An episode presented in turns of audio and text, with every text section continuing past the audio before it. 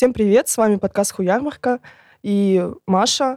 Мы записываем этот спецвыпуск в рамках книжного фестиваля «Смена», который проходит при поддержке Сибура. Знакомлю вас с нашим гостем. Это Рустам Габасов. Рустам, привет. Привет. Спасибо, а, что пригласили. Спасибо вам, что согласились к нам прийти. А, Рустам — сооснователь и редактор журнала и издательства «Шрифт», и также графический дизайнер.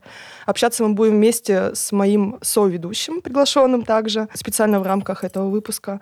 А, Илья. Илья, привет.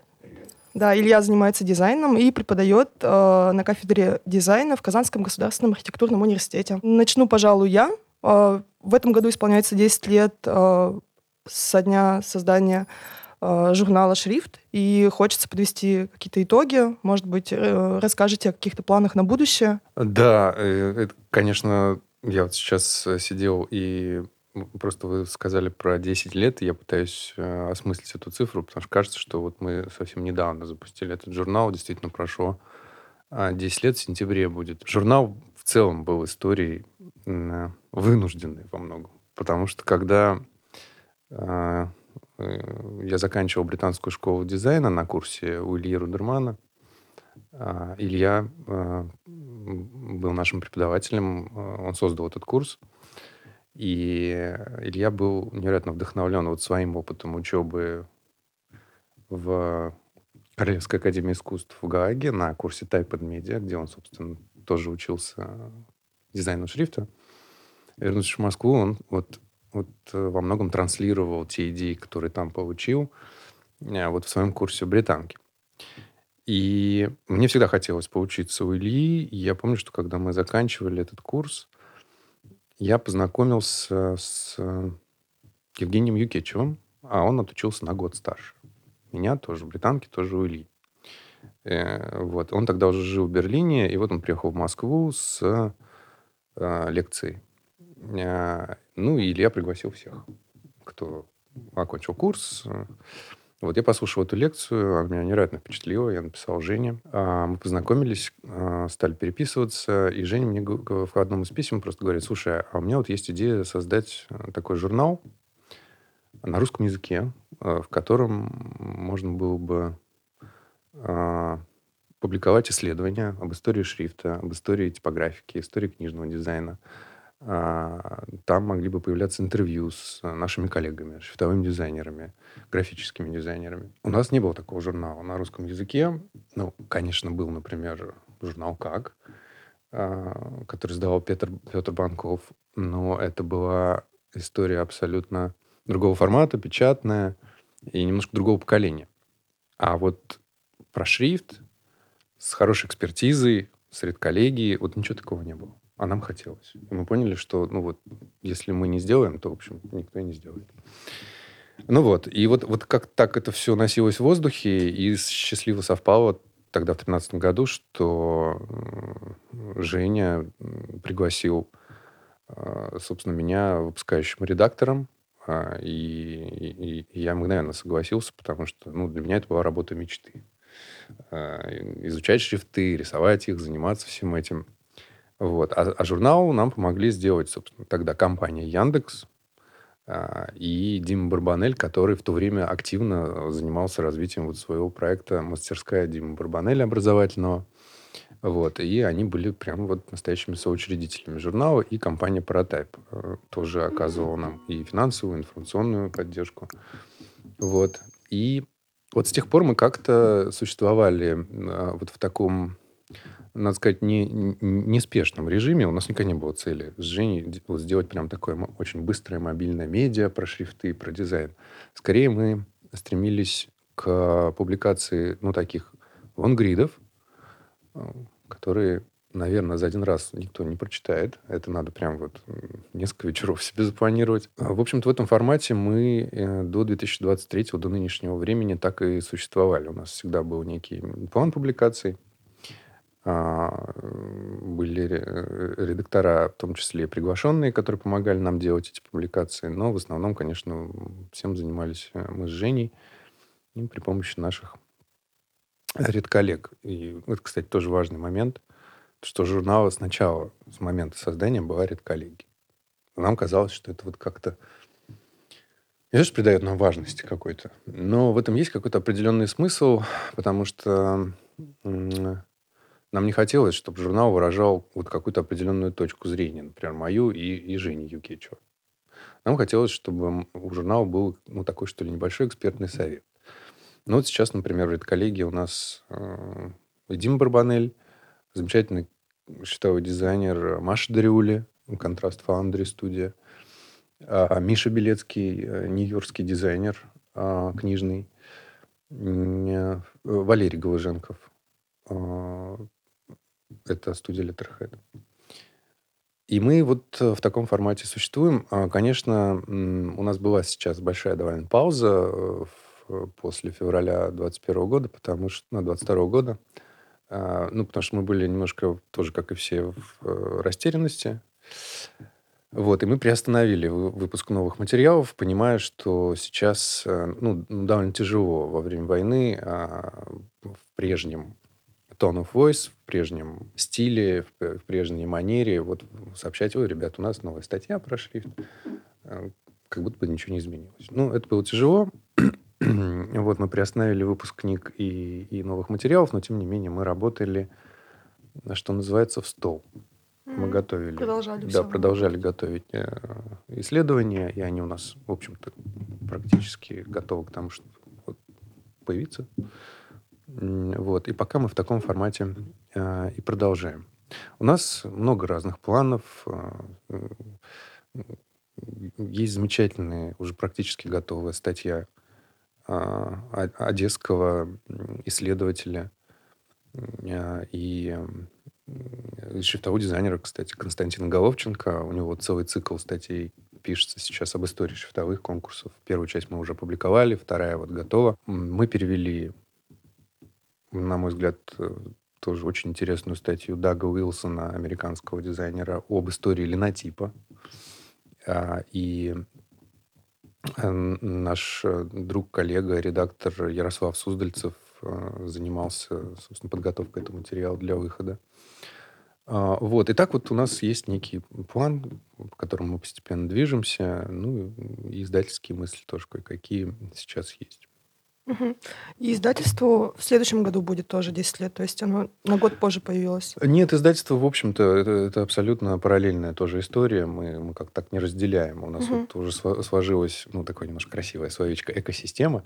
Но, ну, да, пожалуй, это экосистема. Вот журнал, издательство, и сейчас еще, и, и я надеюсь, мы в этом году запустим собственную шрифтовую студию. М. Это тоже будет, это как бы будет третье звено вот э, во всей этой истории под названием Шрифт Publishers. Мгм. А все эти процессы за счет краудфандинга проходят? Потому что Яндекс, насколько я понимаю, в Да. какой-то момент э, Да, к сожалению, в- Яндекс нас перестал поддерживать. Вот я точно не скажу, когда, но это было закономерно.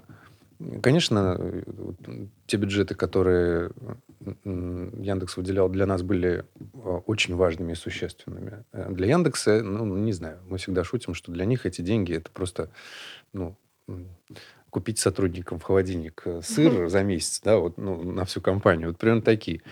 А для нас это было очень важно, потому что мы, например, э, мы сразу себе поставили задачу вот, платить нормальные гонорары нашим авторам. И надо сказать, что вот мы выплачивали э, хорошие, хорошие гонорары за публикации, сравнимые с гонорарами каких-нибудь, ну, там, всяких дурацких глянцевых журналов. Но вот нам было важно экспертам платить э, хорошие деньги. И для меня это тоже был важный момент, потому что, мне кажется, таким образом все-таки развитие индустрии... Ну, по сути, рынок формировали. Да, что... да, потому что это очень способствует вот этой какой-то просветительской истории. Вот. Но да, когда Яндекс ушел, нам пришлось э, довольно быстро как-то мобильно перестраиваться. И мы посмотрели в сторону краудфандинга. Э, это был чистый эксперимент. Ну, мы просто видели, что люди издают какие-то книги, делают проекты. Мы попробовали. И надо сказать, что практически все наши книги э, вышли э, успешно при помощи вот сервиса краудфандинга «Планета». Э, мы набирали необходимые суммы. Конечно, эти суммы позволяли нам покрывать, э, скажем, ну, например, только полиграфию, а все остальное это мы уже подтягивали просто собственные ресурсы, деньги и то, что у нас было отложено или накоплено за счет вот продажи предыдущих, например, книг. Вот. И мы, и мы всегда, конечно, вот, тоже отмечаем, благодарим, что, несмотря на краудфандинг, без поддержки приглашенных каких-то, а, не хочу даже их называть спонсорами, потому что это не всегда была, например, денежная даже поддержка, но информационная и какая-то медийная довольно важна. Э, тут можно опять и компанию Prototype упомянуть, и э, наших друзей из журнала, ой, из журнала, из сервиса ReadyMac. Э, они всегда нам помогали. И, или, и, и например, компанию Lamy, которая занимается дистрибьюцией вот этих замечательных ручек, карандашей. Вот. Ну, вот так общими усилиями книжечки выходили. Вы действительно формировали, ну, большой вклад внесли в то, чтобы сформировать рынок, сформировать, ну, потому что толком даже артикулировано, по-моему, не было. Если там на Западе какая-то, ну, уже довольно долгая история со всем этим, у нас там ни материалов толком-то ничего такого не было.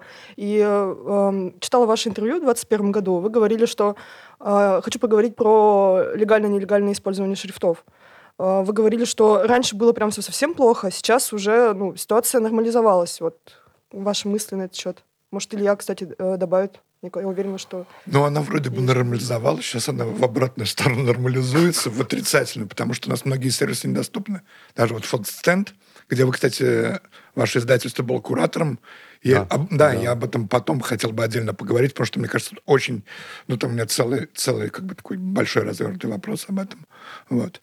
Так что по поводу вот покупки шрифтов, не знаю, мне лично мое вот наблюдение, не знаю, как в Москве, в Казани очень много спокойно, действительно, вот бесплатных гугловских.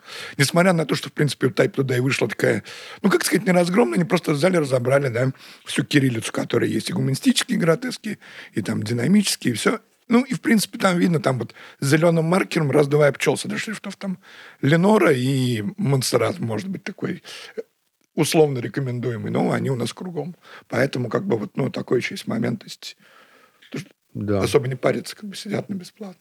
Ну да, это понятно, потому что, да, кстати, вот хорошо, что вы упомянули эту публикацию Type Today, я тоже считаю, что она очень, она очень важная, потому что вот у нас руки и силы не дошли вот до экспертной такой статьи про бесплатную, бесплатные шрифты с поддержкой кириллического состава знаков, а в Type Today наши друзья и коллеги, в общем-то, разобрали прямо шрифты по, по, почти по буквенно, где показано, да, да, да, в чем в чем... Да, не просто там фиговый да, шрифт, минус или плюс. По поводу шрифтового права, ну, это, это, конечно, большая, какая-то отдельная такая история. И, и я здесь не стал бы, конечно, брать э, все, все, забирать все лавры по поводу легализации шрифтов, и к тому, что внимательно стали относиться к шрифтовому праву. Э, в этом заслуга совершенно точно не только журнала издательства «Шрифт».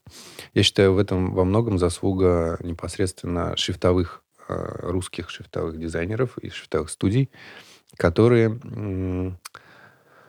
э, планомерно и, и, и, и, и в течение приличного времени занимались разъяснением почему важно покупать лицензии, как эти лицензии устроены, и самое главное, насколько вот этот лицензионный э, шрифтовой рынок гибкий. Да, потому что не секрет, что если вы заходите сегодня на сайт шрифтовой студии и по стандартной лицензии пытаетесь приобрести себе право на использование шрифт, эта лицензия довольно жесткая. Она очень сильно ограничивает то или иное применение шрифта, но э, вы всегда можете связаться с либо непосредственно шрифтовым дизайнером, если это небольшая такая инди-студия, либо с их юридическим отделом, и они для вас подготовят правильную лицензию, а, распишут все стоимости и так далее, так далее. А, э, и, э, конечно, вот эта вот планомерная работа, в том числе у нас появлялась довольно большая публикация о том, а, значит, э, почему важно читать текст лицензии и значит, сколько там есть скрытых э, подпунктов и важных всяких деталей, и что э, это действительно не шутки, да, что, потому что шрифт такое же программное обеспечение, как и, как и все, например, там, графические сложные или инженерные программы, и, и хорошо, если вы можете либо самостоятельно, либо со своим заказчиком приобрести все-таки лицензию и легально этим пользоваться. По поводу сегодняшнего дня, а, действительно, происходит небольшой какой-то откат обратно, но это уже вот в том и дело, что это откат не а, мировоззренческий, потому что все-таки пользователи поняли уже и, при, и привыкли покупать довольно быстро лицензии. Это технологический откат обратно. Просто потому, что часть серверов нам обрубили, и мы не можем заходить, допустим, банально на не знаю, сайты ну, компании Monotype, тот же фон стенд без VPN не работает, да. а самое главное, невозможно карточкой воспользоваться русской, да, чтобы купить себе лицензию. Вот. Да, это проблема, но а, повторюсь, что сейчас а, а, вот эти ограничения, они ну, только побуждают э, действовать активнее, перемещать свой фокус с привычных, например, западных площадок э, на шрифтовые студии – которые базируются и здесь, и на Западе. Ну, например, это, вспомните, если тот же Contrast Foundry, поскольку все, все дизайнеры в этой студии, собственно, э, э, это люди из России, у них есть отделы, у них есть возможности вам продавать лицензии здесь. И мне кажется, что это тоже проблема будет понемножечку уходить.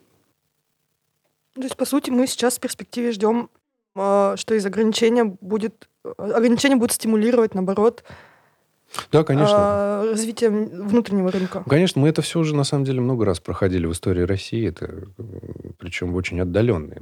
То, что те же самые процессы абсолютно происходили в конце 30-х, когда стало понятно, что больше невозможно закупать линотипные матрицы за границей, надо на, на, налаживать собственное производство. И с тем или иным успехом это было сделано, в общем-то. Похоже на сегодняшний день. Кстати, вопрос про сайт. Логотип же делал Рудерман Илья, да? Да, да. да. А это как было? Это он просто взял и сделал, или У... это заказ такой был? Или да. его как бы помощь? Ну, с ним, кстати, детально об этом общался Женя Юкичев как раз. Вот. Но я тоже, конечно, посвящен немножко. У Ильи было одно условие. Ребят, я вам делаю логотип, естественно, бесплатно, ни за какие там ни гонорары за деньги, но одно условие. Вот, вот тот вариант, который я сделаю, единственный, вот вы его... Как либо, Пол Рент. Э, да, вот абсолютно. Вы его принимаете или не принимаете. Все. И, и, мы, и мы сказали, ну, конечно, Илья, конечно. И он нам присылает вот этот абсолютно гениальный логотип, и, и мы такие... Ну, да, да, то есть пол... история Пол Ренда и Джобса. Да, стопроцентное попадание, и мы с этим логотипом продолжаем жить. Это все, кто его видит, они, конечно, все говорят, что это очень здорово. И еще про сайт я хотел хотел спросить, а кто у вас занимается непосредственно версткой сайта? Э, я. Да? Да. То есть полностью? Ну, либо... То значит, есть мы нет делим... у вас какого-то программера еще, который... Нет, у нас, конечно, вот... Э, это, это, кстати, большая проблема, потому что изначально-то у нас были ребята, которые нам спроектировали этот сайт, угу. и они некоторое время оказывали поддержку, когда нам нужно было ту или иную штуку в админке, например, поправить, угу. добавить или что-то убрать. А сейчас э, у нас э, это, просто нет уже связи с этими людьми, и мы пользуемся, как, как по сути, вот той базой, которая была угу. сделана 10 лет назад, и мы даже долго переживали, что сайт уже может выглядеть, ну, как-то архаично, что нам не хватает каких-то инструментов дополнительных для публикации. А потом мы как-то с Женей посмотрели, и мы поняли, что вообще-то макет, который вот был придуман 10 лет назад для журнала «Шрифт», а, вот он уже стал какой-то такой константой, и доминанты, которую уже и менять-то не хочется, потому что она ну, вот располагает именно на тот ритм чтения, о котором мы мечтали, и мы просто пользуемся вот той административной частью, которая нам, ну, бэкэндом, который был нам написан по заказу. Это была э, компания «Астрошок», вот mm-hmm. ребята нам делали. Вот. И да, мы назначаем себе просто редакторов того или иного материала, либо это я, либо Женя, и вот руками сидим, верстаем. Идея шрифтовой пары Футура Киш тоже ваша? Вот опять же, это вот э, связано с э, самой идеей журнала «Шрифт». Мы всегда мечтали о том, ну как мечтали, мы думали о том, что шрифтовое дело, как и всякая, в общем-то, область искусство в России постоянно проходило через разные сложные этапы. А этапы, э, ну, скажем так, а, а, отторжения, отрицания каких-то прежних наработок и ценностей и созидания нового. То есть у нас не было... Э, вот история шрифтового у нас не прослеживается вот как единая непрерывная развивающаяся история. Постоянно происходили какие-то пертурбации, связанные с, ну, казалось бы, не относящимся к делу графического дизайна проблемами, там, политическими, технологическими и так далее. И это все всегда влияло очень сильно на, на, на развитие э, шрифтового производства. И очень многие мосты просто сжигались. Мы мало помним о нашем наследии. Зачастую имена, например, наших предшественников, замечательных э, шрифтовых дизайнеров, в том числе и советских, известны только какому-то очень узкому кругу людей. А вот этот коннект общения и связь вот с теми стариками, которые еще живы, которые были невероятно талантливые, активные, ну, в ту пору, когда нас просто еще и не было, вот эту связь нам нужно было наладить. И вот одним из таких людей, которые во многом повлияли и помогали нам создавать первый редакционный план, например, журнала «Шрифт», был Максим Георгиевич Жуков. Это типограф, шрифтовой дизайнер, человек, который обладает невероятной экспертизой и знаниями в этой области. И он вот из той плеяды советских дизайнеров, которые работали в конце 60-х и в 70-е. В нее входили, э, кроме Максима Георгиевича Жукова, Аникст, Троянкер, э, ну, еще ряд э, очень таких тоже талантливых и ярких людей – и это вот такие были советские новые модернисты, да, последователи э, новой типографики, отчасти швейцарского дизайна. А, ну, как их тогда называли, их уже старшее поколение формалисты, новые формалисты. Да, вот формализм 30-е был, а потом он неожиданно вернулся еще в 70-е, когда поклонники книжного искусства, ну, такого соцреалистического направления стали вот ругать молодых ребят э, вроде Жукова, Аникста и Троянкер за то, что они лезут в какую-то новую модернистскую историю. Так вот, а, об этой паре Киш Футура а, нам намекнул в одном из писем Максим Георгиевич Жуков. И он сказал, обратите внимание, ребята.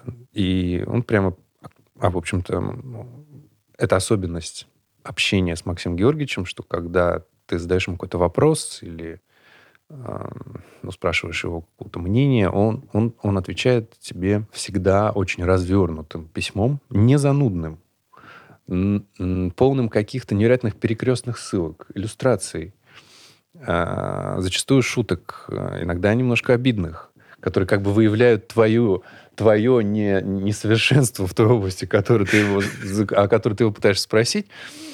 И, и он прям вот прислал нам прям вот сравнение этих шрифтов, их параметров, и сказал, ну вот посмотрите, а почему бы не Киш Футура? И мы взяли, взяли эти шрифты, и в этом был большой смысл, потому что Киш, э, кириллическая часть этого шрифта сделана была Владимиром Венедиктовичем Ефимовым, который э, и нас в британке учил. Вот. Э, и в 2011 году его не стало. Э, вот. И Ефимов был одним из ближайших друзей Жукова. То есть вот это поколение, вот этот мост к, вот к ним, а, в том числе через те шрифты, которые используются у нас в журнале, это тоже довольно важный, важный момент. Вот. Но то, что Футура невероятно хорошо попала вот в эту парность с э, Кишем, это тоже чудо. Правда, мы футуру немножко а, во многом дорабатывали, и, и, и тут тоже вот пришли коллеги на помощь из, из паратайпа, потому что мы просили у них исходные файлы. У Жени была идея сделать такую версию специально для журнала этого шрифта, добавив в нее э, ну, те первоначальные формы знаков, э, которые сохранились в архиве Ренера, э, автора шрифта они такие там диковатые. Он же не сразу пришел к э, вот этой очень э, такой геометричной, рациональной форме. У него сначала какие-то там были такие очень геометризированные совсем истории.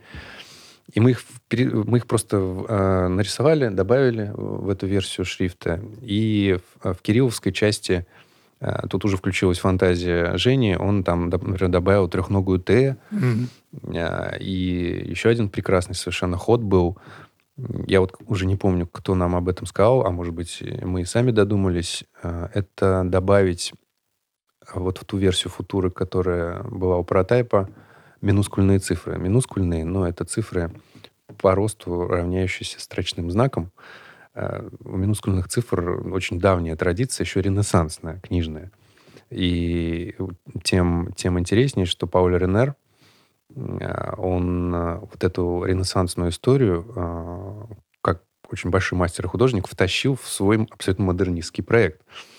И эти цифры тоже у него были значит, в изначальном проекте. Мы их по его, собственно, чертежам, мы их нарисовали, добавили и использовали в журнале. Используем довольно, довольно здорово все. Интересно. Ну, там же цифры минускульные, они, по-моему, чисто пропали, потому что в те времена был фотонабор, да, вот, этот, вот в этот диск, тогда просто да, не помещалось. А ну, вот здесь боюсь соврать, потому что историю, историю вот эту вот э, бытовое существование вот этих цифр в разных версиях футуры, э, ну, она же была и, э, насколько я помню, и для ручного, и для, и для машинного набора, а еще и потом и для фотонабора, да, и где-то вот в, этой цепочке действительно эти цифры просто отвалились, потому что их технологически было сложно. У многих причем шрифтов отвалились. Конечно, да. Вот вернулись уже, когда OpenType у нас когда Да, когда вот уже цифровая эра позволила вновь вернуться вот к этому типографическому такому богатству, да. да. Еще такой вопрос, вот тоже по поводу мы затронули вот эту серию э, разбора этим Type Today, Рудерманом и Остроменским э, кириллицы Гугла, да, да, которая есть бесплатная. А вот мне кажется, еще была отличная, отличная традиция, она почему-то ушла. И вообще, в принципе, вот в шрифтовом дизайне, не знаю, у меня какая-то такая, не знаю, как это назвать, типа ментальная мимикрия с студентами. У меня студенты все время ноют. Я вот тоже я вчера начал ныть, сегодня буду продолжать. Вот просто если вот взять, была типомания было, было золото набора, да, была... Да, серебро набора. Ой, серебро набора, серебро, извиняюсь. Была э, современная кириллица прототипом, да? Да. Утр... Конкурс, да. И фактически каждый год вы Э, Type Today делали разбор кириллицы. То есть там кириллица, там версии Type Today. Там, то есть, причем они разбирали прям... Вы делали просто лучшую подборку лучших. Да, да. Вот. А вот сейчас это ушло и у Type Today. Я просто почему это говорю? Потому что студенты, вот у меня еще есть такая главная боль, это студенты. Они, на самом деле, они вот легко они могут взять и сделать шрифтовую пару геометрия и цера. Вот легко. У них такое бывает. Конечно, там, ну, их бьешь, там, ну, не бьешь, на самом деле, условно говоря, бьешь по рукам за такие дела. Вот. Ну, понятно. И вот эти статьи, мне кажется, они очень помогали вот, студентам. А вот сейчас, мне кажется, очень сильно не хватает, потому что кириллица все-таки по-прежнему развивается, да, ее много. Вот, ну, к примеру, там есть даже бесплатные, вот если взять э, литерата, да, которые Type Together, по-моему, да, делали да. для Гугла, для вот их... Да, там Вера Истафьева делала кириллицу, да. если я не ошибаюсь. Шикарный вообще, просто это, какой-то подарок, это ну, как будто да. шел и чемодан с деньгами валяется. Да.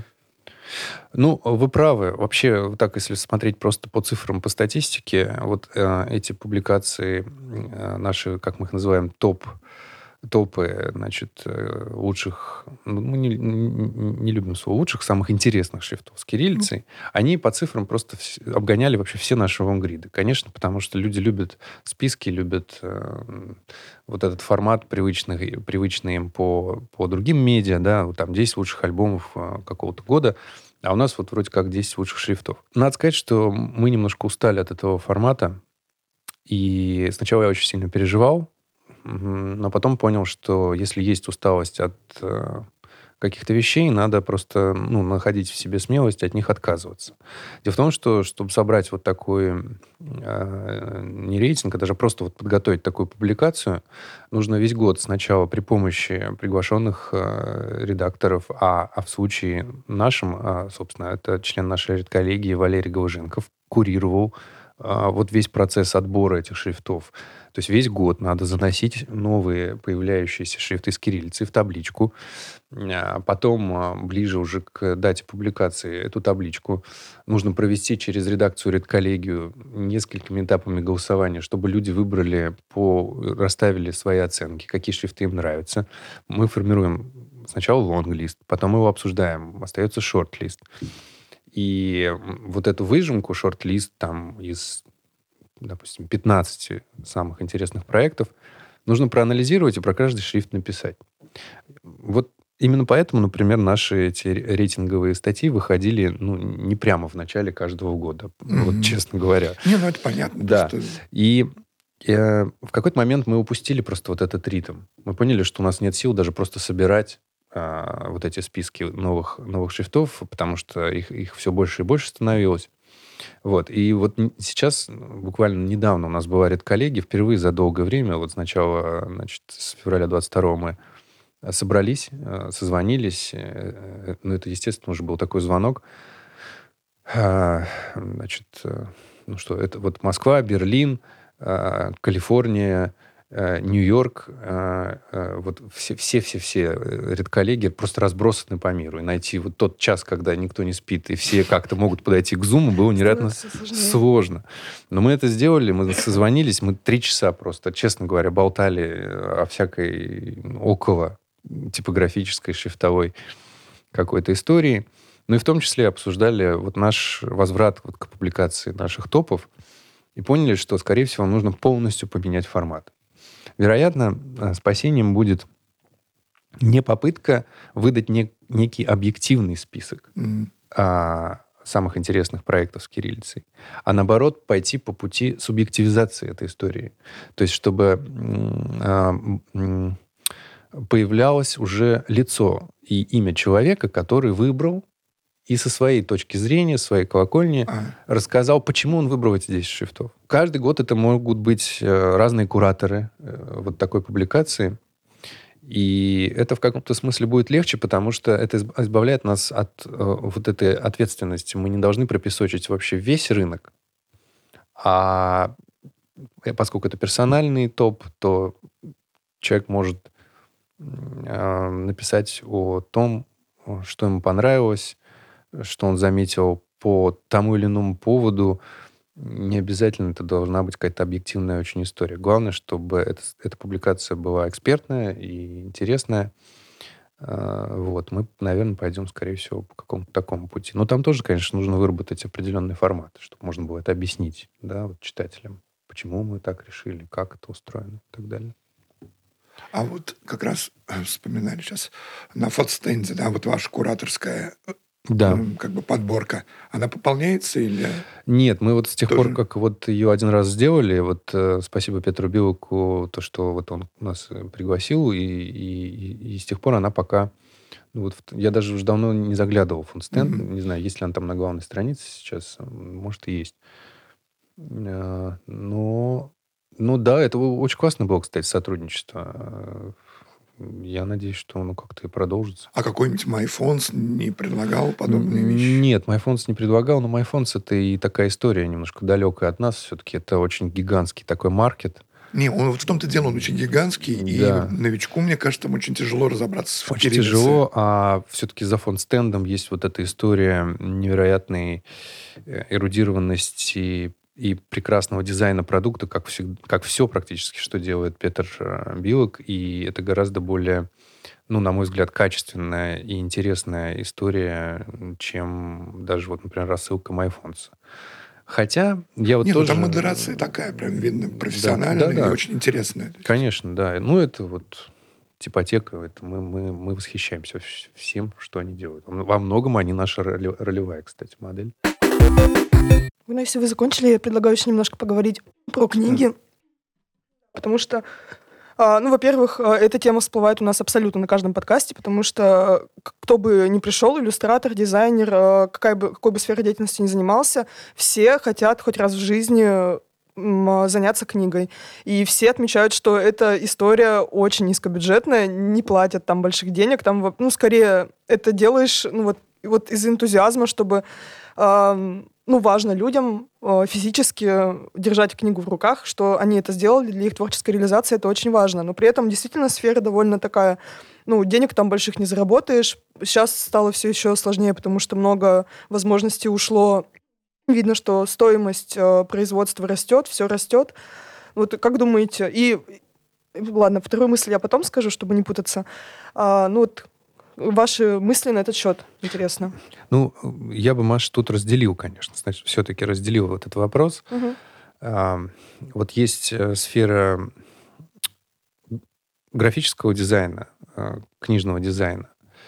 И есть э, сфера из, издательская. Вот, и в зависимости от того, какую роль ты себе примеряешь или прочишь, э, соответственно, с этой ролью подтягиваются и проблемы, связанные mm-hmm. с, с этой всей историей. Потому что если ты графический дизайнер, который э, оформляет книги, занимается книжным дизайном, э, то э, там скорее возникает вопрос, э, ну, связанный не только там с гонорарами. Как раз если ты влился все-таки в профессию, и у тебя есть заказы, и ты как-то более-менее успешен в этой области, ну, а, наверное, от голода ты все-таки не умрешь.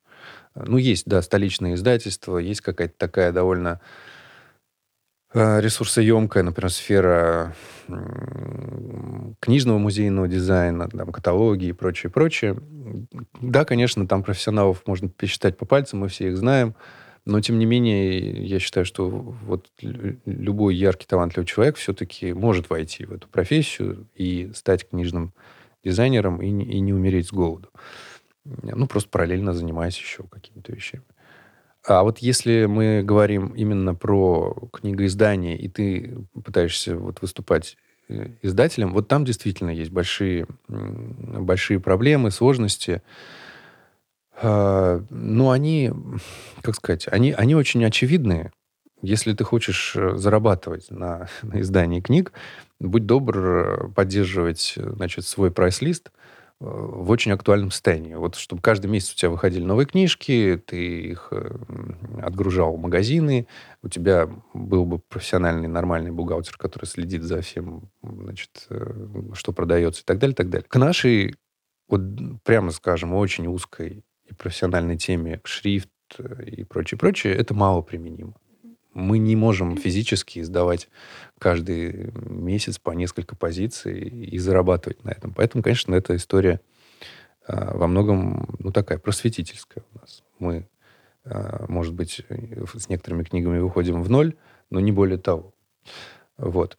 И поэтому, конечно, мы все вынуждены в редакции там заниматься чем-то еще, что, в общем, кормит нас.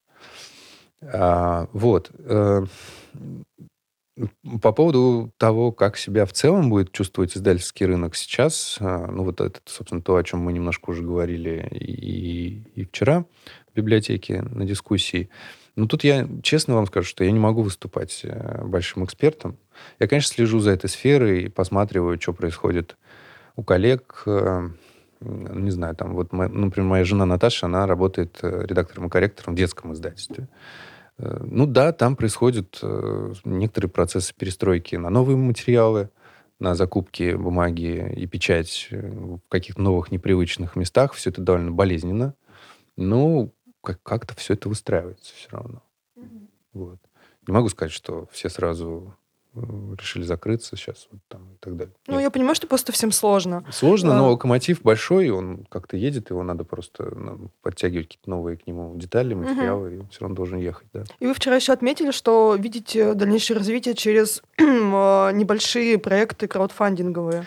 Да, я вот по-прежнему на это смотрю с энтузиазмом, потому что я считаю, что вот была какая-то короткая пора когда краудфандинг немножко подзатих, и стало тяжело просто физически, медийно новые проекты продвигать, рассказывать о них, потому что ну, фокус читательский, зрительский сильно сильно как бы так размылся. Много всего было. Очень много новых издательских проектов. И мы вот, например, все наши краудфандинговые проекты ну, сделали успешными только потому, что у нас очень крепкая и понятная нам аудитория. Мы, ну, я всегда шучу, что мы всех наших читателей знаем по именам буквально, в общем-то. Э, хотя, конечно, э, э, это не так. Там у нас большая география. Ну вот. А сейчас вот время наступило такое, когда ну, появляется какая-то новая, новая сдержанность, строгость, и фокус и внимание читательское вновь направлено на такие немножко партизанские новые проекты. И для краудфандинга, мне кажется, вот сейчас должна наступить новая, ну, новая какая-то волна. А, вот. Во многом мне нравится эта идея, и это тоже, опять же, я уже повторяюсь за вчерашним днем, вот то, о чем мы вчера говорили, а, то, что движение в сторону а, private press, то есть а, это не сам издат, это профессиональный продукт, коммерческий продукт, но с повышенным вниманием к тем шрифтам, которые ты используешь в своих книгах. Это пояснение, почему ты выбираешь те или иные шрифты. Это могут быть даже шрифты, которые созданы внутри вот издательского, издательского проекта. А, это бережное отношение нового, ну, с каким-то новым смыслом э, экономическим, экологическим к материалам и бумагам, которые ты выбираешь, и к тиражам. А, это отношение новое должно быть выработано и к формату книги, а, и к переплету. Это может быть появление нового формата брошюры на скрепке. И мы вчера много говорили про кустоду, а, которая на первый взгляд кажется не книгой, а какой-то легковесной вещью, которую бесплатно раздают. Тем не менее, это настоящий книжный проект, над которым трудилась э, профессиональная команда. И они заложили туда определенные смыслы. И за этим есть будущее. За вот такими маленькими мобильными, а немножко партизанскими, но насыщенными просто концентрированным смыслом проектами. А вот еще по поводу книг такой вопрос. Вчера как раз мы затрагивали вот этот чудом появившийся там сколько-то экземпляров э, основ стилев типографики. Да, да. да. И еще вот есть такая книга, которая, в принципе, не книга, она серия, да, книг у Ефимова. Это Великие шрифты. Великие шрифты. А, ведь как я начинал издавать, вот первая книга, она вообще мимо меня прошла. То есть, и все, ее тоже вот нет. Да, это правда. И у меня ее тоже нет. Вот. И ее, по-моему, еще ни у кого нет. Непонятно. И я как-то пытался ее найти. Дергал, дергал. Вторая у меня есть. Вот. А там у него же еще книги были, которые он планировал, по-моему, ведь. Да. Вообще вот в шрифтовом как бы сообществе есть какая-то идея там продолжить эту серию, возможно, переиздать там первый, второй том и тот же самый вот, основа стиля в типографике, потому что, не знаю, там будут переиздавать Харонов, не будет. Потому что они востребованы, они нужны, говорю. Они очень востребованы. Ну, это, конечно, вот по поводу основ стиля, вообще по поводу Бринхерста, это во многом вопрос к Мите. Э, вот. Я, кстати, вот э, его недавно видел, но, но почему-то вот не, не спросил, собирается ли он пересдавать основы стиля. Но, видимо, нет, потому что вот действительно книгу такого уровня... А, дорого, да. Это очень сейчас дорого. Очень. Потому что Аронов, вот у него как раз подход а, к, к книжному, к книгоизданию, а, э, вот, ну, он прям противоположен тому, о чем сейчас вот мы говорили, про кустоду, про вот эту мобильность и партизан, партизанскость немножко, да, а, он а, вот такой человек высокого книжного искусства. Он, кстати, во многом и для нас тоже служил какое-то время ролевой моделью. Сейчас я думаю, что мы, конечно, будем понемножечку отходить тоже вот от этого формата большой, сложной, тяжелой академической книги. Но э, то, что он сделал и выпустил, это, безусловно, было вот на момент появления, а это конец нулевых, наверное, да? Но это было, если не сенсацией, то это просто было настоящим вот э, каким-то прорубленным окном в профессию. Ну, Потому что я да. помню, когда основы стиля в типографике появились, ну, э, эта книга, она не столько знания давал, сколько она просто вдохновляла и давала пример того, чем может быть хорошая книга. Вот с правильным переводом, с э, экспертной редактурой. Вот, собственно, Владимир Леонидович Ефимов да, ее э, редактировал. С, с теми микро вот доработками в наборной паре и в шрифтах, которые там тоже используются. Ну и, конечно, в том, как она напечатана. Ну, вот такой, такой вот великолепный книжный проект. Вот сейчас его, конечно, воспроизвести, вот, мне кажется, немыслимо. Надо либо подождать какое-то время, либо для него придумать что-то новое, какой-то другой формат, не знаю. Ведь, ведь первое издание, например, было в мягкой обложке. Ну, на самом деле, мне кажется, достаточно сложно. Я не знаю, я сужу по себе, у меня это вообще настольная книга, потому что да. я супер обложку снял, сложил куда-то аккуратненько, как постер, как вот угу. Чехоль-то рекомендовал. Угу. Вот. И она у меня вообще лежит на столе. Она уже такая потертая, затертая достаточно угу. снаружи, да. Если бы это было какое-то другое издание с другой бумагой, возможно, там книга уже была бы вообще в плачевном состоянии. Да, да. Вот, поэтому да, то есть она такая, то есть для многих она, она несет действительно порой там справочную информацию. Невозможно что-то держать из того, что пишет автор у себя там в голове. Да, особенно классификацию. Да, да, да, да, да, да. Да даже книжные пропорции, вот есть честно, ну, вот, ну, Ну, не конечно, запомнишь конечно. второго, пропорции листа. Да, Вот. да, это отдельное искусство. А вот да. про э, великие шрифты Ефимова. Великие шрифты а, несколько, ну, честно скажу вам, было несколько заходов на то, чтобы продолжить э, издание этих книг, потому что в архиве Ефимова сохранились наработки книги про гротески, про шрифты без засечек, и несколько эссе было написано совместно с Анной Шмелевой, его супругой.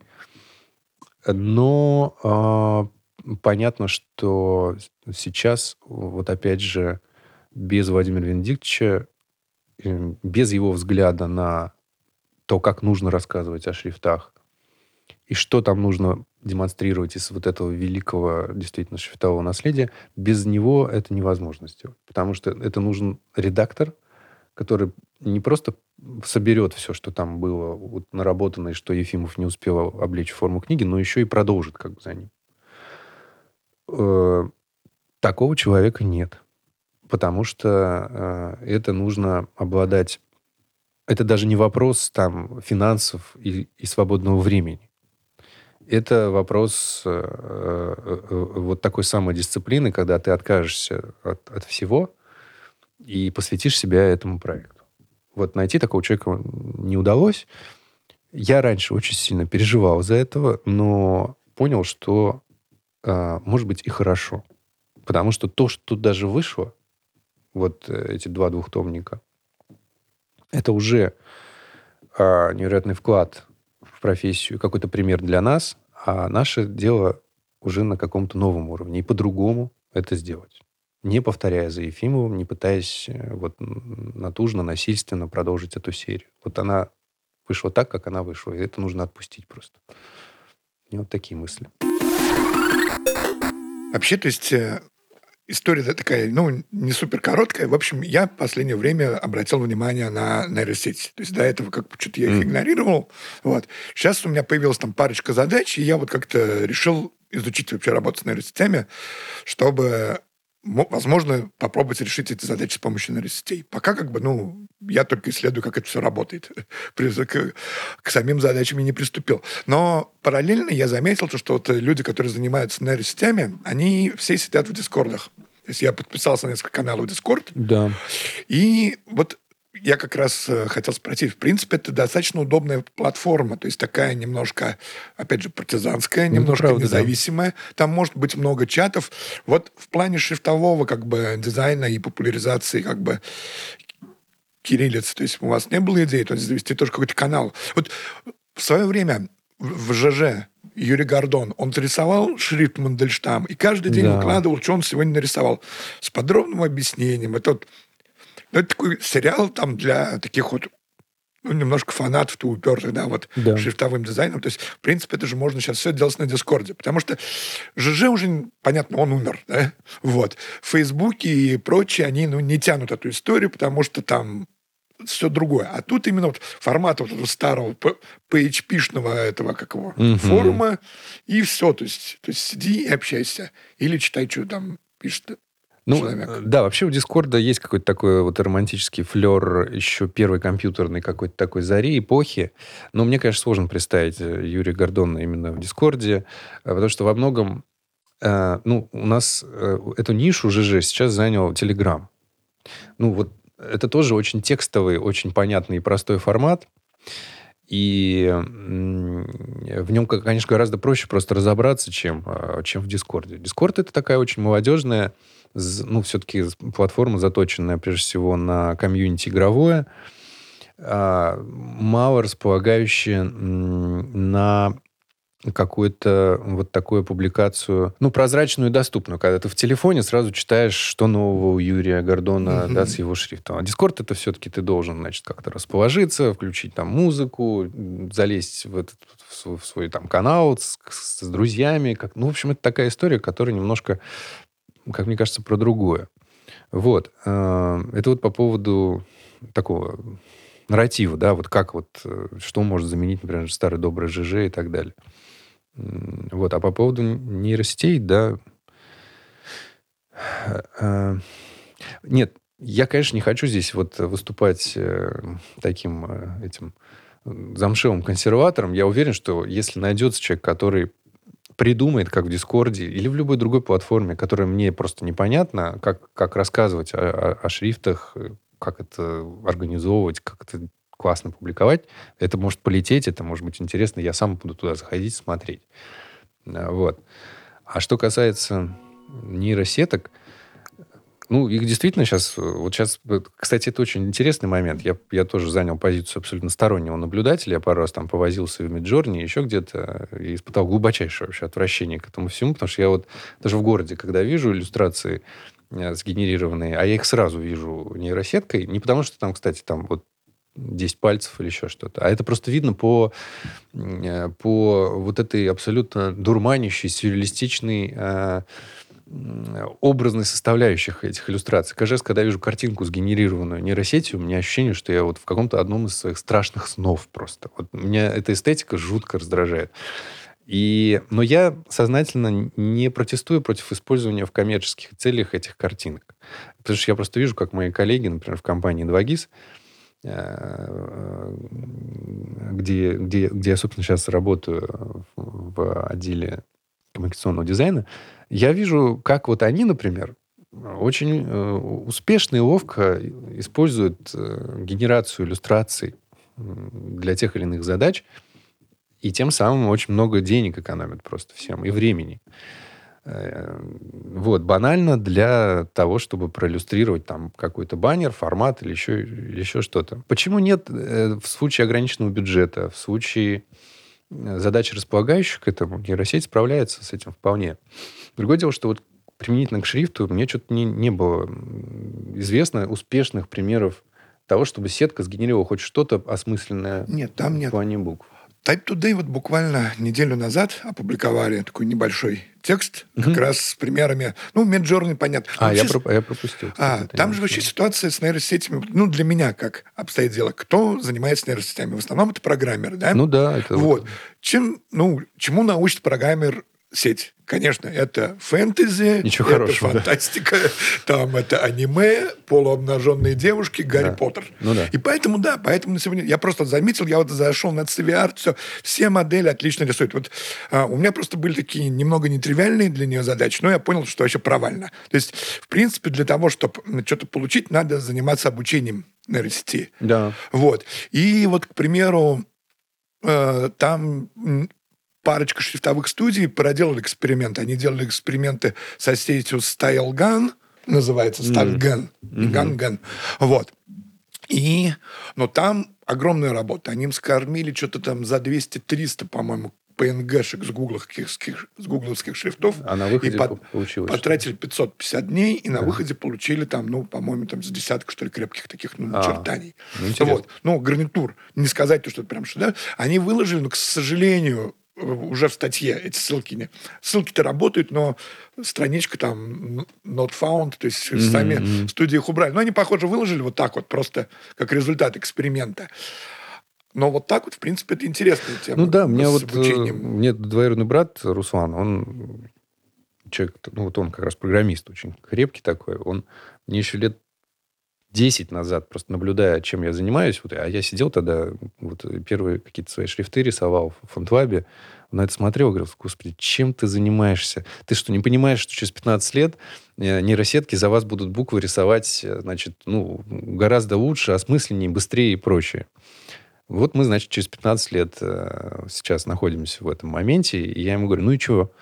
Ну, Ничего где, не произошло. Где, где хоть одна осмысленная э, шрифтовая работа, сделанная нейросетью, не, ну, не говоря уже о текстовой штуке, ну, сколько носились с чатом GPT, но, ну, как бы пришли только к тому, что сейчас думают, а как же вообще э, вот материал, сгенерированный чат, чат GPT, хотя бы немножко маркировать, что это сделано нейросетью, потому что это, это, это же полная ошибок, э, бессмысленных отсылок, взятых просто из огромного количества текстов. А можно я скажу? Да. Но это же, э, ну, опять же, этот разговор о том, что ему время еще требуется, ну, там, условно, это чат GPT. Я там с этим своим журналистским бэкграундом прекрасно умею искать источники, первоисточники и всем этим заниматься. Да. И, собственно, ну, там, ты даешь запрос чату GPT, он тебе выдает, ты ну, полную кашу, ты не понимаешь вообще, откуда это, почему, а с чего они взяли, что это правда. И вот такого формата вопросы, но там, э, не знаю, Яндекс, да, активно сейчас занимается своей нейросеткой. И там листаю Телеграм, вижу, что они сейчас ищут редакторов, которые будут заниматься обучением этой нейросетки. Да. Ну и, возможно, если у них там что-то получится, она уже будет выдавать какие-то другие материалы, более релевантные. Я согласен, конечно, это И вопрос... с, э, э, Да, это просто вопрос фор- форматирования вот э, ресурсных мощностей нейросеток. Вот когда приходят люди, которые понимают, как локализовать нейросеть и применить ее очень, в очень узкой сфере, ну, например, ну, есть же успешные довольно всякие примеры чат-ботов и, и электронных помощников, где не задействованы уже людские ресурсы. Да, они, конечно, бесят, они раздражают, ты сразу видишь, что с тобой говорит робот, но по большей части они ну, успешно справляются с типовыми вопросами. Они тебе сразу И выдают да, все, все, что нужно. Ну, вот это какой-то понятный путь. Э, Что касается вот нашей все-таки сферы, возвращаясь к дизайну шрифтов, тут вот интересно было бы поговорить, например, с Юрием Ермовой, с разработчиком FontLab об этом.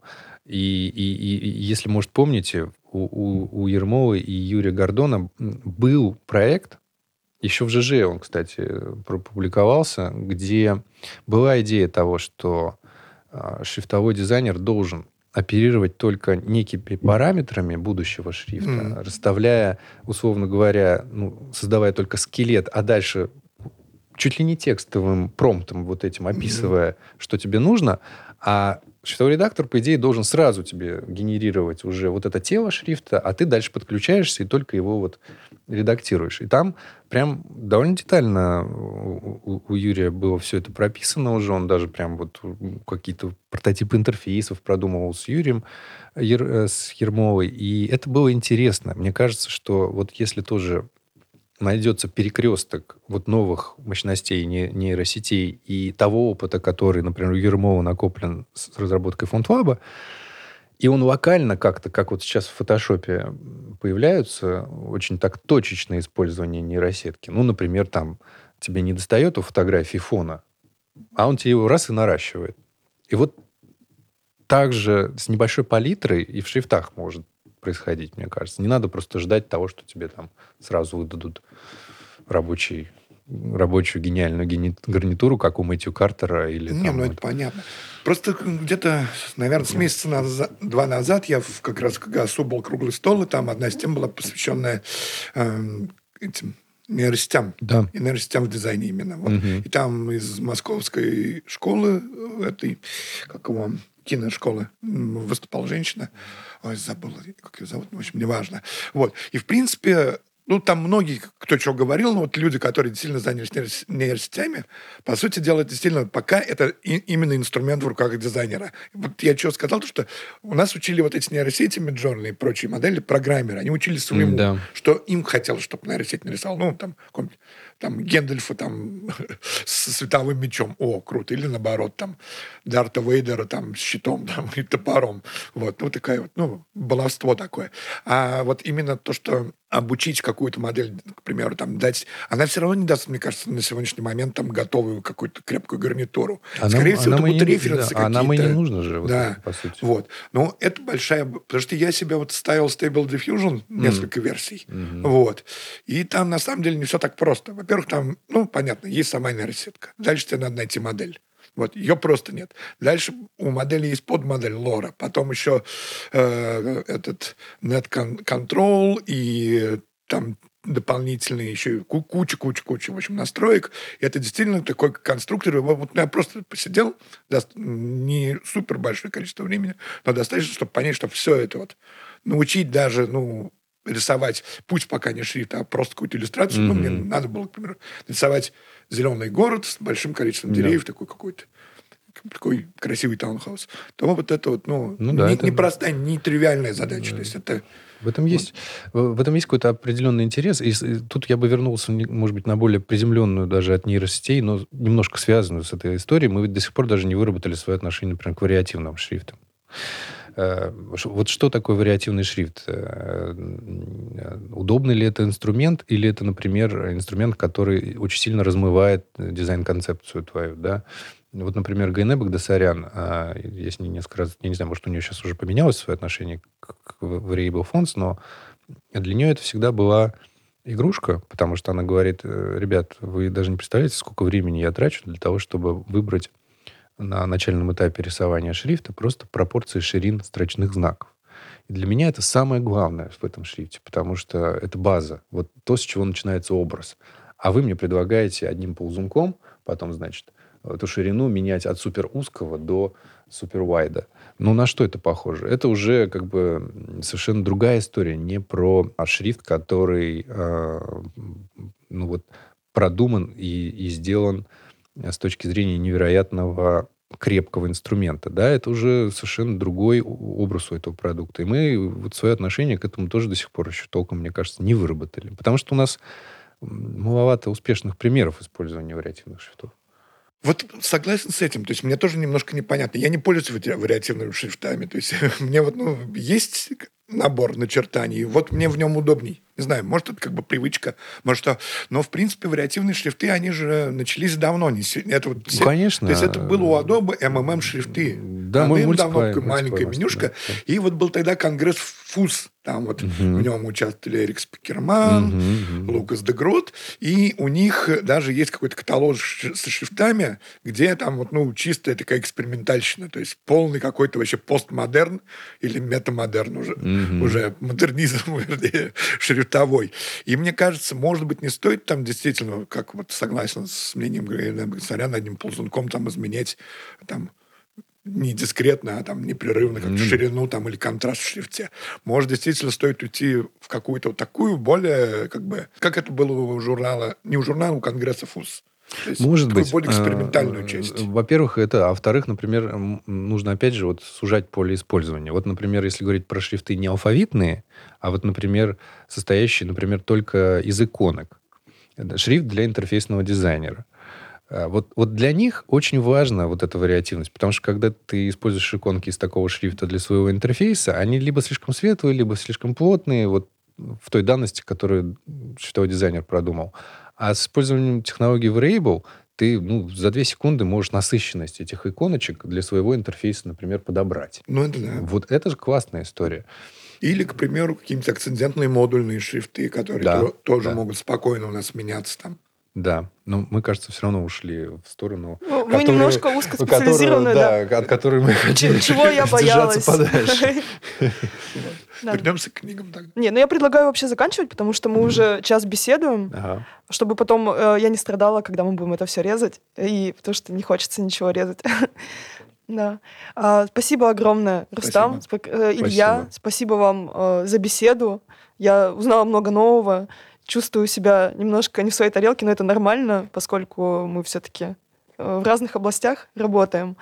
А, было полезно. Спасибо, что вообще приехали в Казань. Спасибо за приглашение. Все как-то очень невероятно и радостно. Согласна, мне также. Всем до встречи. До, до свидания. Встречи.